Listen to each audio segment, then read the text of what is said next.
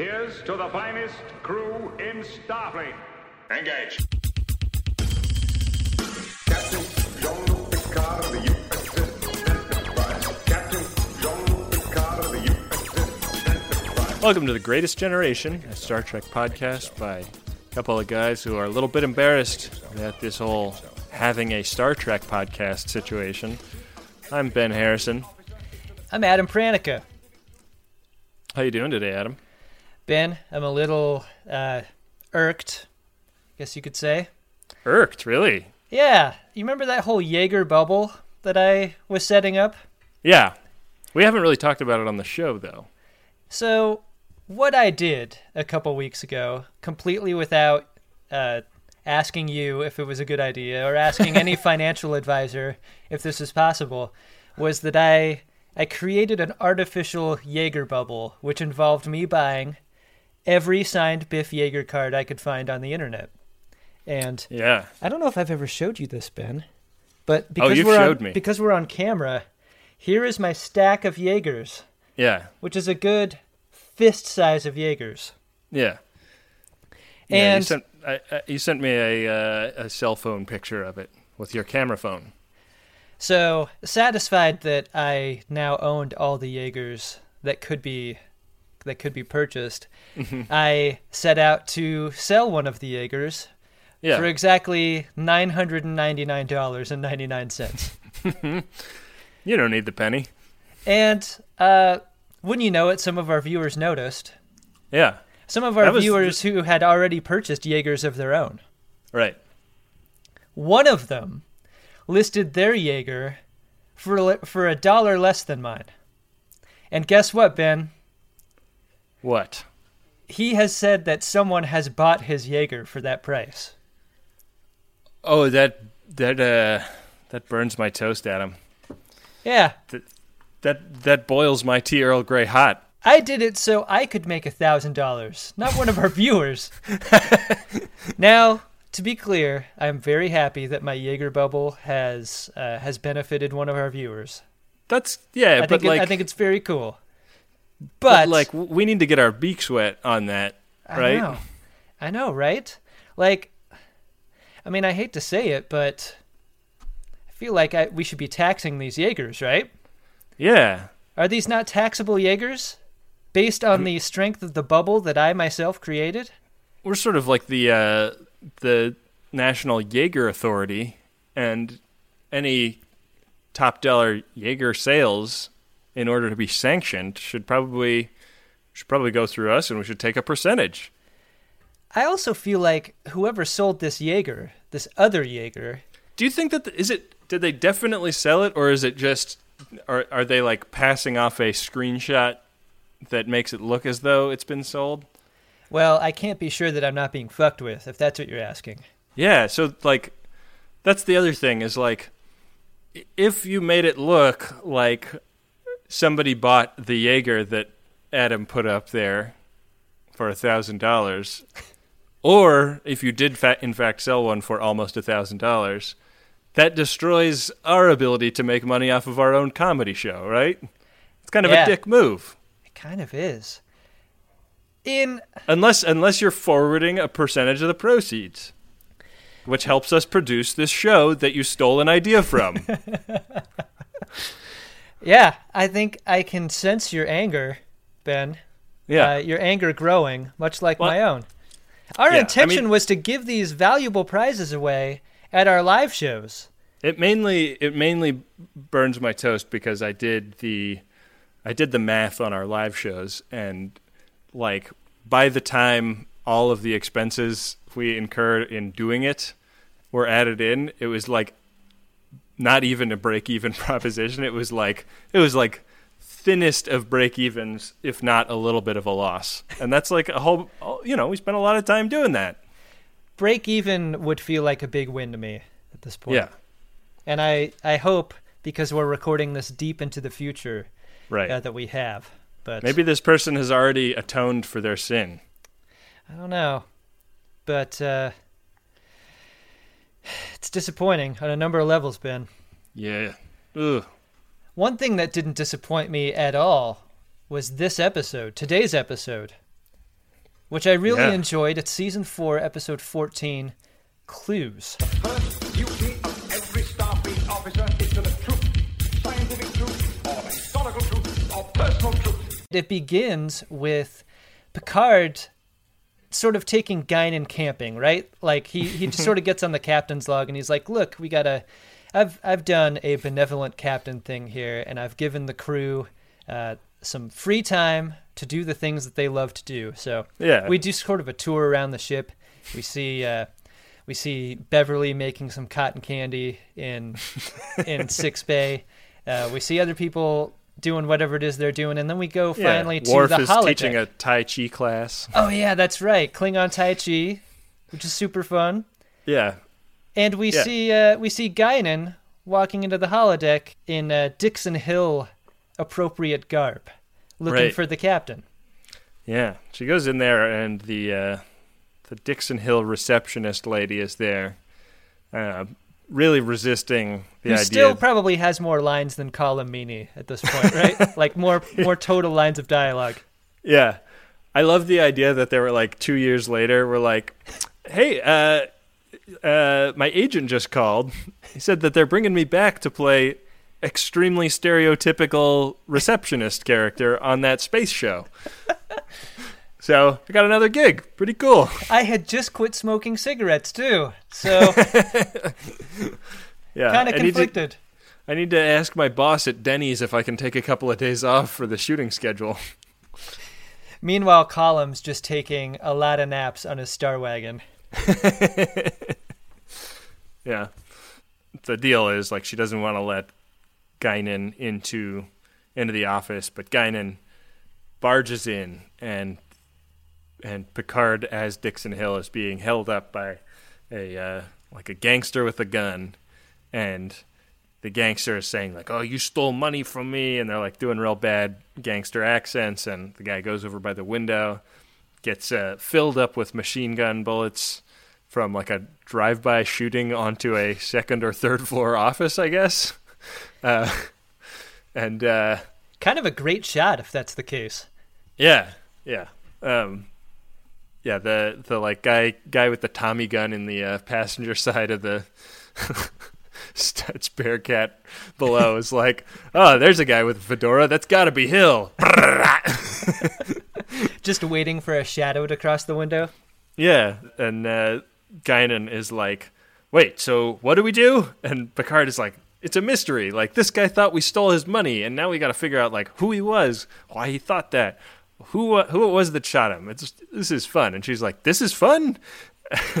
That's why I called it camping because this is a conversation I have both participated in and heard many times over. Like when one person tries to convince the other person that their form of recreation is fun in the way Yeah. that camping is, Guinan's like, I do this all the time in the bar. Like I'm listening to people's conversations there. I'm trying to help them come up with solutions to their problems based on the clues they give me. Like I'm Yeah. I'm in this holodeck and I'm and I'm wearing garters. Like this is not fun for me. Yeah, yeah. Um, it kind of made me wonder how much fun Guinan has at all. Like the Yeah. way she's asking about fun almost sounds like Data asking about emotions. Yeah. Yeah. Um, and I don't, I can't think of like a time where she's been like enjoying herself. Like I can think of times when Riker and Troi and the Doctor, like I can think of them all having like fun. I can even think of O'Brien doing something that would like theoretically be fun if he didn't break his arm while he was doing it. in a weird way, like she does not participate in in like you say, either the recreational activities that the crew does, Yeah. but also she does not participate in group activities that I can remember. Like Yeah. she only has one offs with people for the most part. Can I can you recall a time where she's like been in a McLaughlin group even? Like I think she was during during their Was contact a- with the Borg, but like but was she, she ever in a card game? But like she didn't go to the wedding in Ten Forward. Yeah. Like that would have been a like it happens at her workplace. You'd think she'd be involved at some level. I don't She think she off- plays cards either, and I bet she be was off at in the it. bean flicking office on Yeah. during that wedding. Yeah, it feels too much like work for her. Yeah. That's a great question. some questions raised about Guinan, but um, they get a phone call and it's Data on the other end, and he's like, "I did not want to break the continuity of your play acting by uh, calling you up on the communicator, so I'm calling you on this phone in the holodeck. uh, something's up." He could have gone like with the 1920s uh, vaudeville voice there too. Like Yeah. if he really wanted to go for it, he kind of missed an opportunity to uh, have some fun with it. Yeah, You see, we we got some weird gases out there, Captain. we got some weird gases, and I'm not talking about what's coming out of your wife's keister. One thing, yeah, with Data's ability to mimic accents, he can mimic accents, but he can't do contractions. yeah, that that'd be difficult. He can roll an R, but he can't say N apostrophe T. Yeah. I don't know, man. This It- show is really starting to fall apart. It's a real barrier to his comedy. Hmm.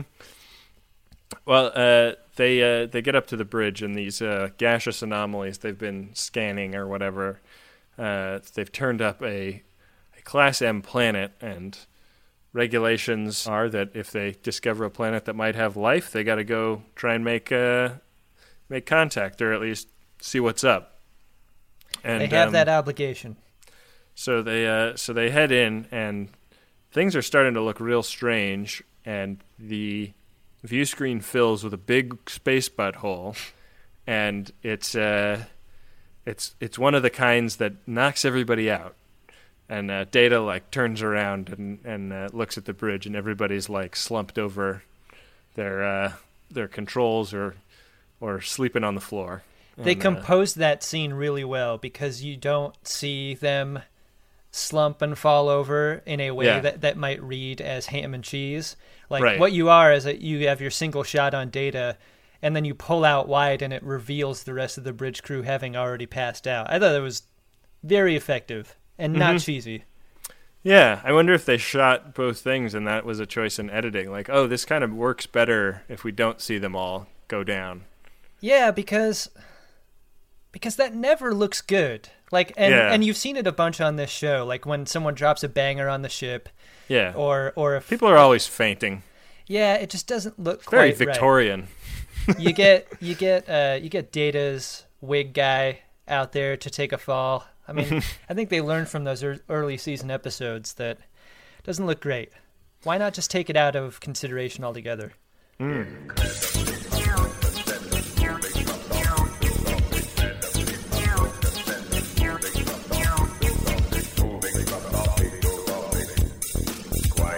They come back from the uh, title sequence, and Data is helping Picard get up, and they all kind of like dust themselves off, and they're like, "Well, what the hell just happened?" And Data's like, "We were, well, you were all asleep for 30 seconds, and I brought you back, but we went through a wormhole, and uh, we're like a day's travel from where we started. It's pretty crazy." And they're like, "Wow, we should go back and see what happened." And he's like, "Well, that's not a great idea." and uh, yeah, we don't want that to happen again, right, guys? Yeah, I mean his argument is like fairly sound that could Yeah. be uh, could could be hazardous to their navigation if they go back to where they just all got knocked out and spat out a day away from where they were. He's like, look, uh, look at what's much more expendable at this point is just shooting a probe out there. So let's do Yeah. that. Yeah, so they do it, and um, they get back that it's like a gas giant and not an M class planet like they thought. And they're like, that's that's weird, and uh, they're sort of like all being asked to just go about their day like they didn't all, you know, all pass out at once, and uh, you know, Data seems to be doing a lot of headcanon about what went down, and. Uh, and they start to like get a little suspicious of what's going on and the the first person that really is like pushing the theory that they were asleep for much longer is the doctor. She discovers that her her uh, cotton candy grew quite a bit more than cotton candy is supposed to grow in the amount of time they're being told. She's got like 24 hours of cotton candy growth. Yeah, she And- sort of has a good supply of cotton candy here. Yeah, she puts it in like one of those those like things that artsy people take muff uh, take uh, cupcakes in Yeah. uh, to parties, you know, and uh, Yeah, she puts it on Picard's table, and Picard's like, God, looks delicious. yeah, and it's me presented so tastefully. let me eat on one of these. What's up? Would this go good with Earl Grey? Beverly's doing that thing where she's like, You remember a couple episodes ago when I told you that something was wrong with the universe? Mm-hmm. Well, I'm back at it again. Back at it again with the white Vans. uh, yeah, and maybe a little bit of a reversal on everybody reflexively placing 100% faith in what the doctor is saying. Yeah.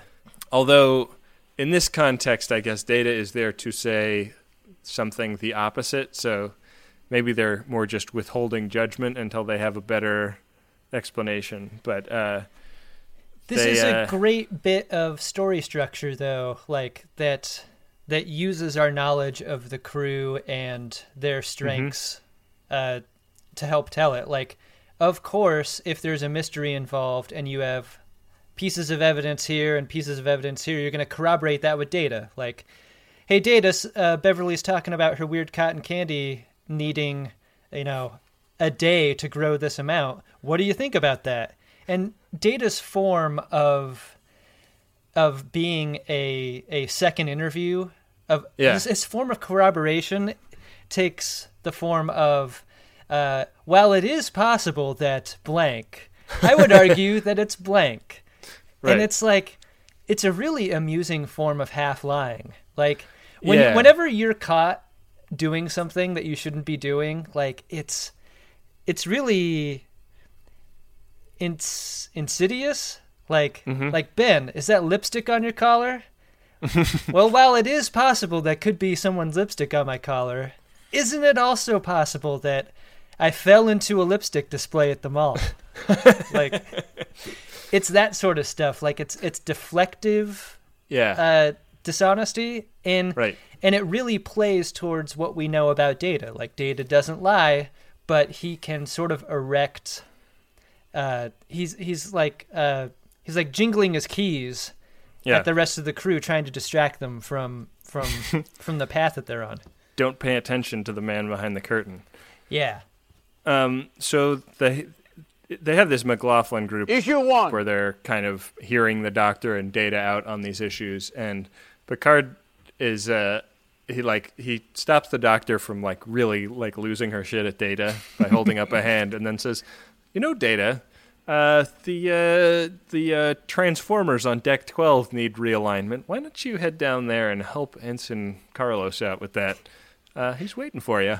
And Data's like, "All right, bye."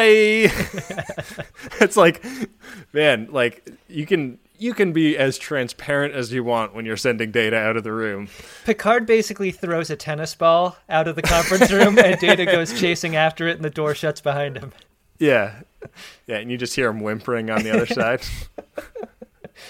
yeah Uh, I wish we had some some clean audio of my dog whining that we could drop in there, but he always seems to whine when I'm talking, so you Yeah. can't edit it out.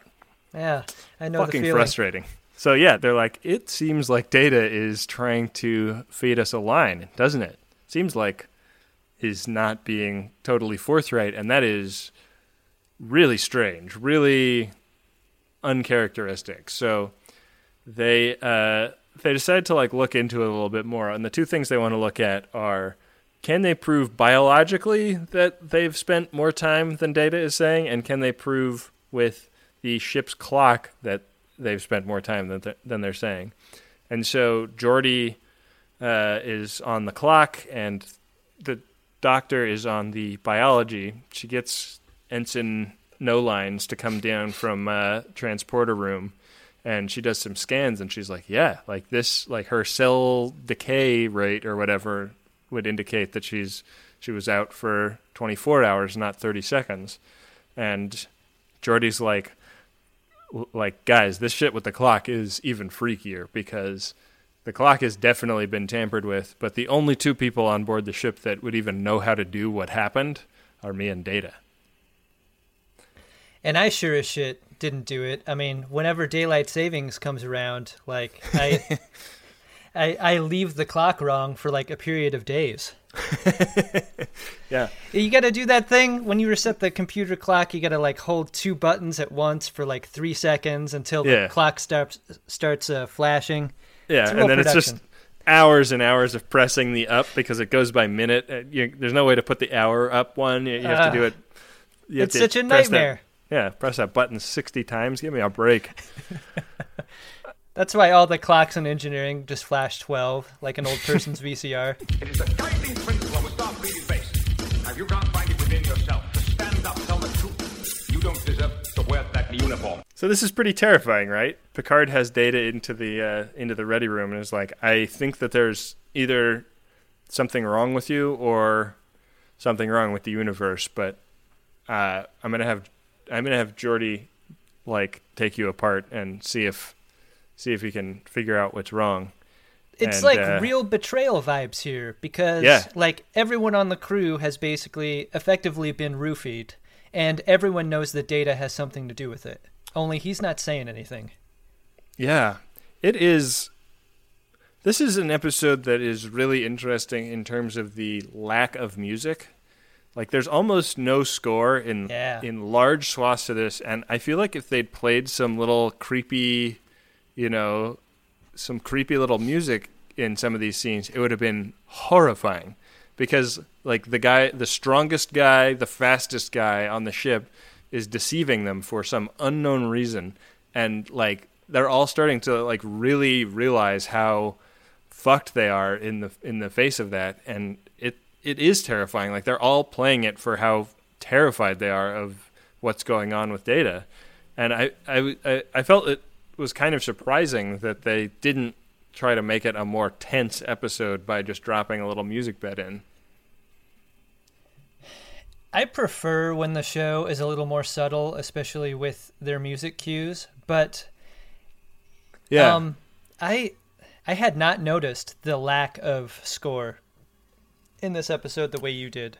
And so I think it speaks to how effective it was for me and how notable it was for you in an interesting way. Interesting. So they uh, they get Data's head taken apart, and they're like scanning, looks great, uh, and so they're like, there's still just you know a lot of head scratching going on, and then Worf winds up in sickbay, and he's like, hey, listen, my wrist really is killing me. A warrior does not complain about physical discomfort. But the captain ordered us to report anything out of the ordinary. And the doctor scans it and she discovers that his wrist has been broken. And and so now they're thinking maybe they were awake during the 24 hours because the only way Worf's wrist got broken was if somebody else was on board the ship or if Data did it. And it's, it's not like Data's going to break his wrist while he's asleep. So yeah, the only person who ever does that is Riker. yeah but he's he he makes sure to get prior consent Yeah. you know Yeah. Riker doesn't Riker doesn't fuck around. I know that, but I'm I was talking about in a purely masturbatory sense, Ben. Oh. Yeah. What Riker does in his sleep, I think, would terrify most people to even consider. Um yeah, so they they're like, "All right, well the the answers to this are going to be back where we where we come from. We're going back to that planet." So they head back there and Data keeps going like, "Let's not head back there. I think it's a terrible idea." And they're like, "Why? Tell us why. Tell us what is going on." And and Data's like, "I can't. I won't." And Picard is like, "You know, if you're lying to me, like you're going to be court-martialed." I realize that, sir. You also realize that you would most likely be stripped down to your wires to find out what the hell has gone wrong. Yes, sir. I do. I'm pursuing this the way I'm supposed to. And and so Picard is like at this point, like, you know, Data's inability to like say an outright lie has led Picard to get enough information to realize that Data is operating with a set of orders that Picard is unaware of. And so when they get to this planet, this big cloud of green crap comes out of it, and uh, and Data's like, "Let's go, let's get out of here. This is a bad place for us to be." And uh, and Troi gets like taken over, right? Yeah, this green gas goes into her face, Yeah. and then Oh, she gets yeah, a real yeah, they, deep like- voice. They like shoot it at them, right? And they're like, "It's moving too slow to be a photon torpedo." And they're like, "Well, it's gonna hit us." Um, Should we do anything? Yeah. It's like getting Austin Powers, right? yeah. Get out of the way. We know there's like literally thousands of of uh, of evasive maneuver codes that the ship has and that people know about, but they just like like this thing throws a banana cream pie at them and they just stand there and take it.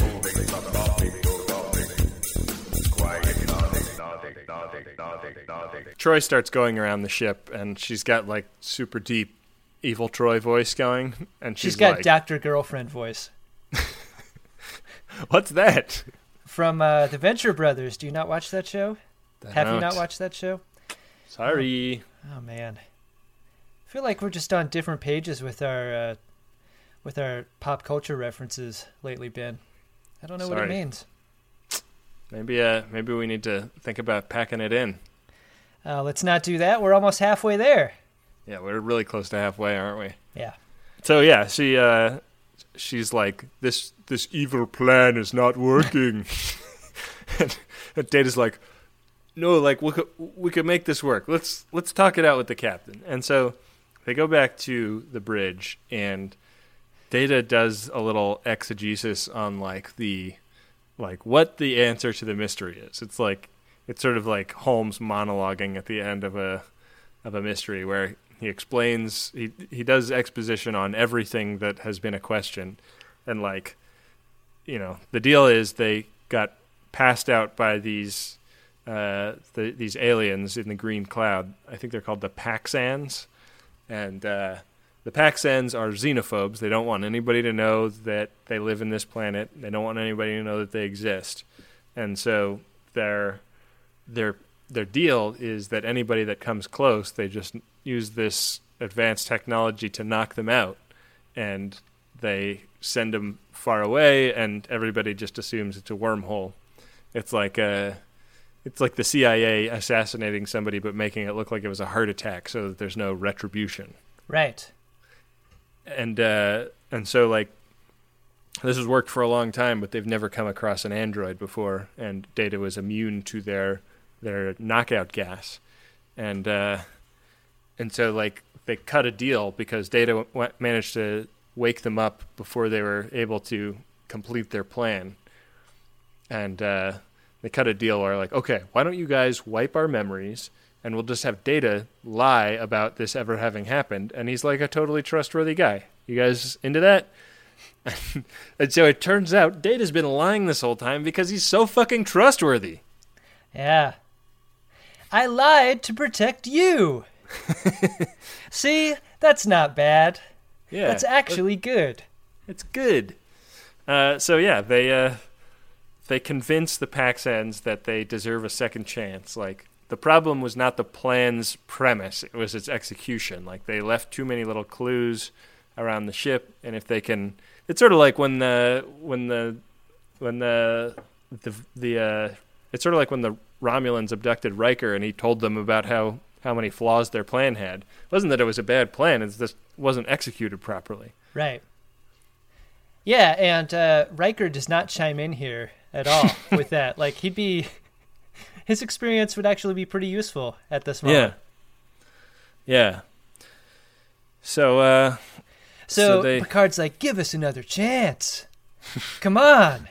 All we have to do is remove all the clues, right?" Mm-hmm. And she's like, for whatever reason, the Paxan is like, "You guys seem worthy of a second chance." yeah, you're, you're, you're, I like you guys. like, I hate all guys, but I like you guys.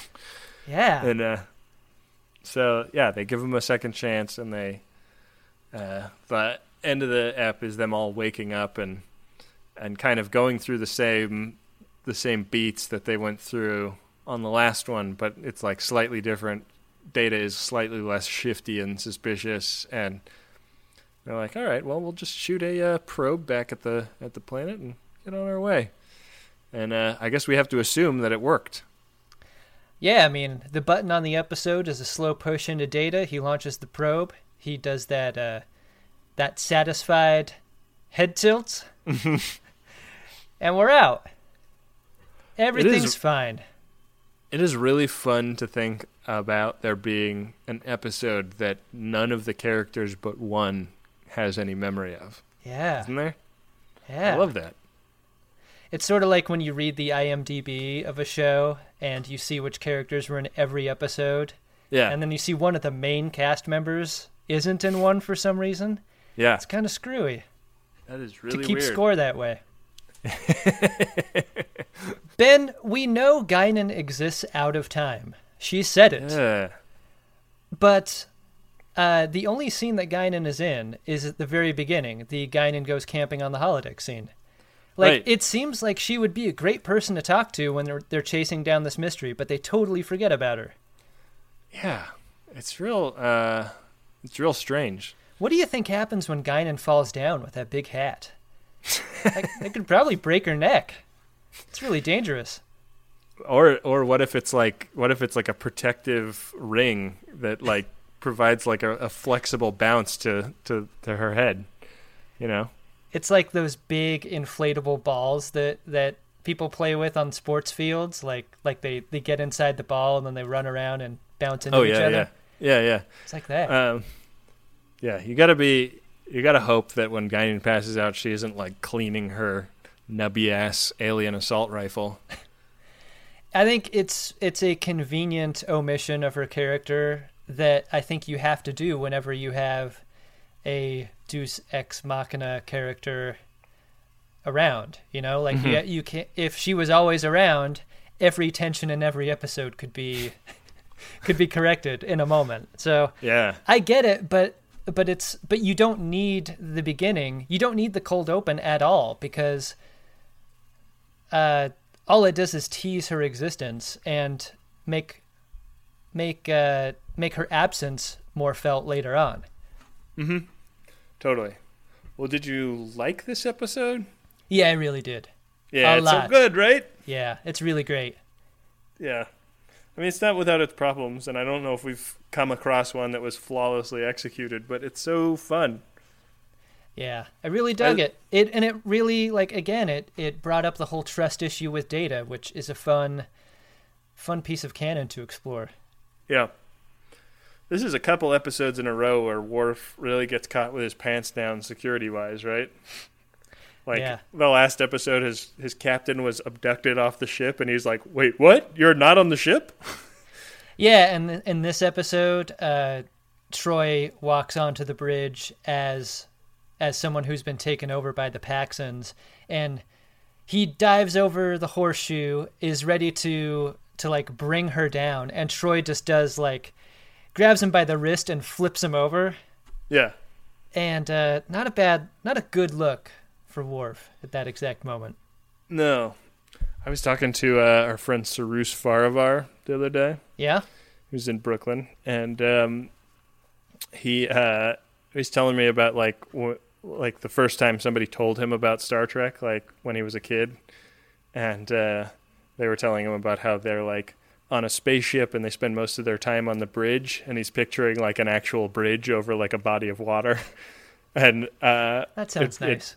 it it jogged loose a, a memory from my childhood that I thought what they meant when they said bridge was the wooden horseshoe thing. Oh, I thought that that's I thought that's what the bridge was when I was a kid. like I. I would say probably like the first three years I watched the show, I was under that impression until like you know I asked my dad or something and or somebody cleared it up for me. But uh, but yeah, it uh. Uh, this, there's just so much about this show that I look back and I am embarrassed about myself. That's fun.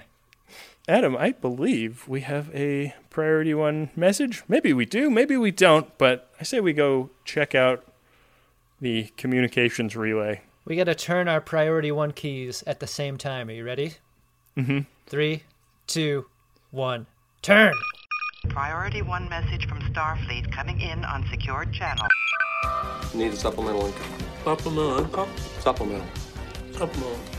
Yeah, it's extra. But the interest alone could be enough to buy this ship. Adam, we have one priority one message on on the board here today, and it is from Sean Cratchin to Joanna McCarville. And here's the message. Hope this is a big surprise for you. Happy anniversary! That's really fun. Big surprise. Yeah. Uh, that is like, I, that might take the cake as the shortest, the shortest one we've got. Short and sweet. Do we want to put a little bit of our own stank on it, Adam? I imagine that uh, that Joanna has been dealing with surprising shit from Sean for quite a while. this being maybe the most surprising moment of their relationship. I wish you a happy anniversary. I wish you all happy anniversaries everywhere. Tomorrow being Thanksgiving, the most difficult holiday for me to control my impulses. I eat all the scallop potatoes. It really plays into the two main things about me. One, love of family, and two, genocide. it's it's incredibly difficult to control my impulses on this day of days. For many years, me and Rashawn would sit down to a meal of hushnak. Did I ever mention that I consume the bodies of my enemies? Rashawn uh, prefers the white meat of the hushnak. I, of course, uh, grab hushnak leg. The Husnak Pope's nose is the best part of the beard.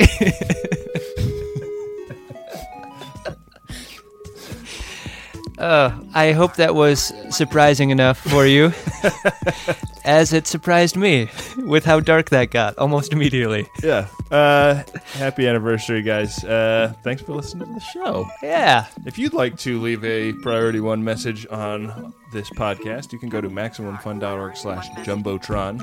It's a hundred bucks for a personal message and two hundred for a commercial message. And it's a big help. Yeah. We're doing birthdays and anniversaries. Yeah. The occasional commercial message. Yeah. Let's get some commercial messages going. We get twice as much money out of those. Let's do it. Darmok, and Jalad, and Tanagra. A good time so often has a downside, doesn't it? Especially when it comes to stuff that you put in your birdie. We've all been hungover before. I mean, many of us have, I guess. Or we've had too much jazz in our gummy. And that sucks, right? Because you don't think about the time after the good time that you've been trying to have a good time. That's why I like Lumi Labs so much. It's the predictability. Through painstaking trial and error, I have found my perfect dose.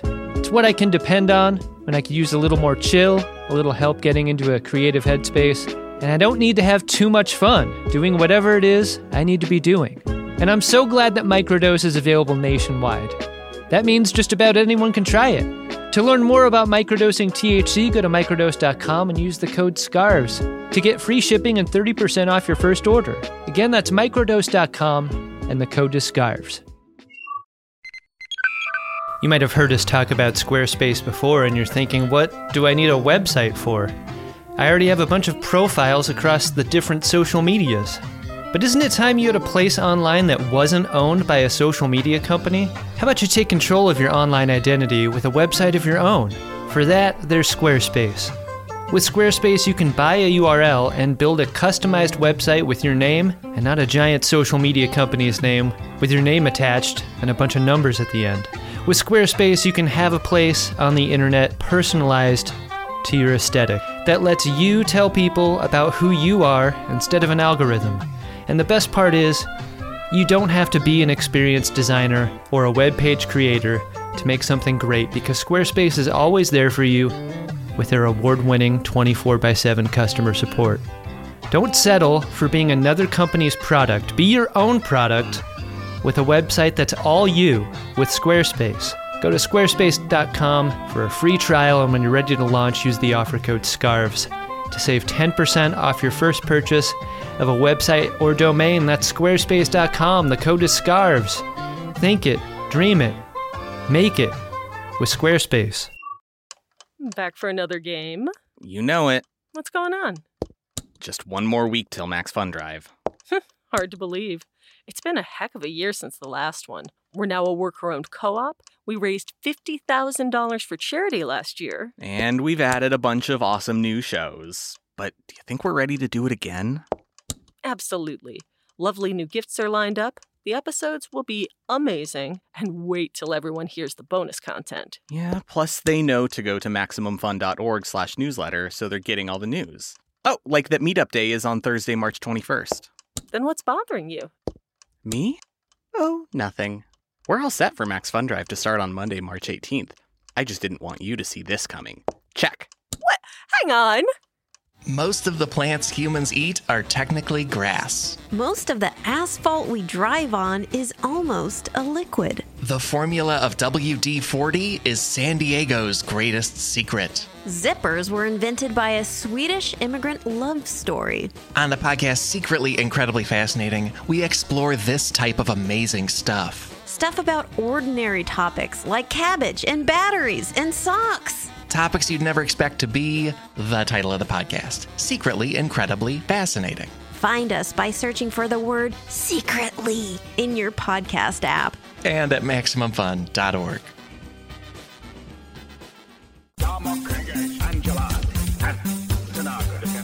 Hey Ben, did you find yourself a drunk Shimoda this episode? Incredible. Drunk Shimoda! I did, Adam. Uh, my drunk Shimoda is Worf. Uh, and we actually were just talking about this his uh, his jump over the horseshoe.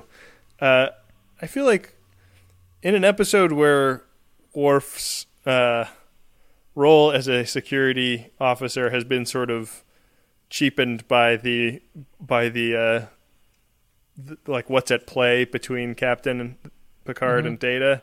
Like he basically had one thing to do, which was to keep a a uh, a Troi with her mind taken over away from uh, other members of the bridge crew, and he chooses to do that by like he's like within six inches of her with his dustbuster before she grabs him and just tosses him across the room, and it's like, dude, you could have just stayed where you were standing, drawn your phaser, and stunned her. Like you don't need to get any closer. Like is your aim that bad? Because if it is, we've got a problem, Worf. Oh, and Buffalo Troi voice is so creepy. nice try, Worf. it, it puts the phaser on the floor, or, or else it gets its wrist broken again. You're a it big, does this. You're a big fat Klingon, aren't you? uh, yeah. Not How feeling you- not feeling great about the security on board the Enterprise. Yeah. Uh, how about yourself? Did you have a uh, a Shimoda of the drunk variety? I did, and it's tangentially related to the security thing you bring up. Um, when they, a little bit after they bring Data into the McLaughlin group and then dismiss him, Mhm. uh, I want to say a couple of scenes later, Picard brings him into the ready room and is full on accusatory with him about the lie. Yeah. And there is a random security person there in the ready room that, because we didn't see the beginning, we can assume escorted him in. Mm-hmm. And when Data is dismissed, Picard's like, uh, Picard's like, get the hell out of here, go back to engineering. Uh, random security person, escort Data there, and Data's like, I know the way, like I can find it myself. Security person goes with him anyway because that's what, that's what a security person does. But Yeah. What is a security person supposed to do with a possibly weaponized data at that moment? She's like the goat that was fed to the Tyrannosaurus in Jurassic Park. like, she's going to get in a turbo lift with him. They're going to get to engineering, and it's going to be like the elevator in The Shining. It's going to open up, and and the security person is going to wash out. Yeah. And Data is going to emerge unscathed. Like, Yeah. They have Cover- no answer for the data problem still. Yeah. And so Like- my Shimoda might be the security person herself, but it might just be the ongoing problem, the idea that there Yeah. is no security that that can save them from data. It's a good one, Adam. Hey Ben, what are we watching for the next episode? Uh, the next episode is season four, ep 15, First Contact. Critically wounded during a first contact mission, Riker is mistaken for a hostile alien. You remember this episode, Adam? Well, Riker is hostile, but maybe not in the way that they think. Uh, do you, do you have any recollection of this? I don't have any recollection of this. I'm happy to be getting a Riker episode. I feel like he's taken the last few off as a character. He's Yeah, just he's sort of a a potted bit- plant lately. Yeah. He was like, uh, I got to get some of that Marina Sirtis action. I don't want to. I don't want to do any heavy lifting after Future Imperfect for a I little know. while. He and uh, he and Colm Meaney are in the trailer just drinking, drinking and hanging out on their Yeah. shoot days.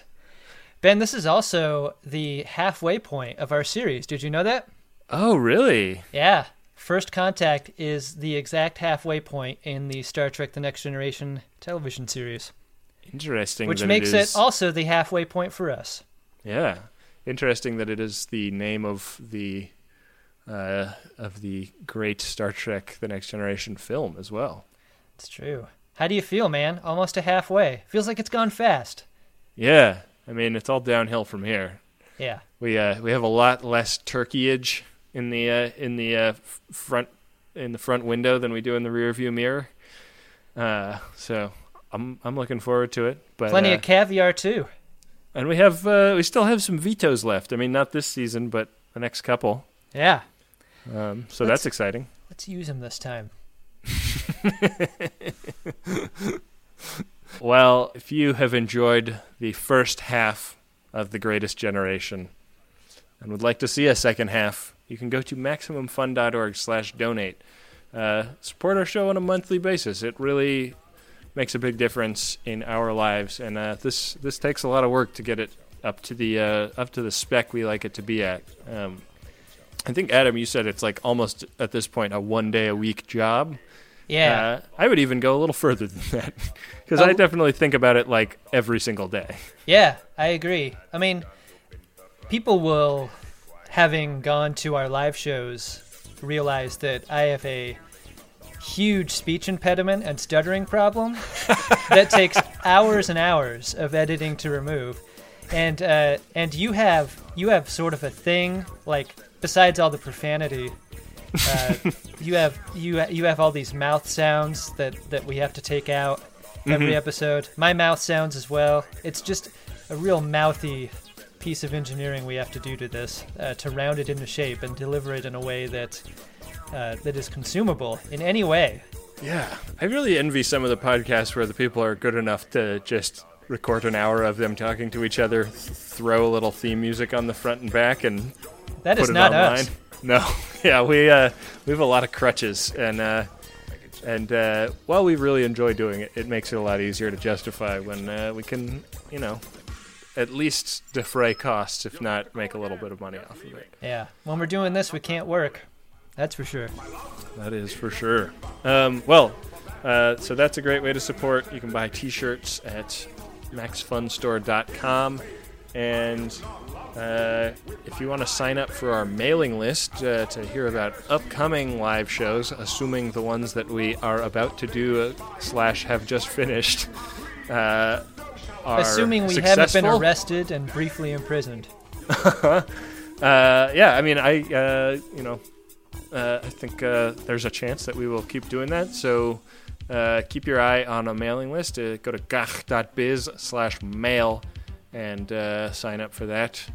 And we should thank Dark Materia for our theme music and Adam Ragusea for uh, our other music, the Priority One music and the Worf Door music that you sometimes hear. Made that out of the kindness of his heart because he likes our podcast. Adam Ragusea is a great guy. Um, and uh, what else do we got to say? Oh, social media. Yeah, you Gotta- can talk to us on the Twitters using the hashtag GreatestGen. I am there, of course, as at Cup for Time. Benjamin is there as at Benjamin R. AHR. Yeah, we're on Facebook. There's a Facebook page and a Facebook group and a Reddit sub, uh, re- greatestgen.reddit.com, or the Max Fun sub is maximumfun.reddit.com. Both great places to talk about the show. And with that, We will be back at you next time with another great episode of Star Trek The Next Generation and a critically wounded episode of The Greatest Generation. That feels about right.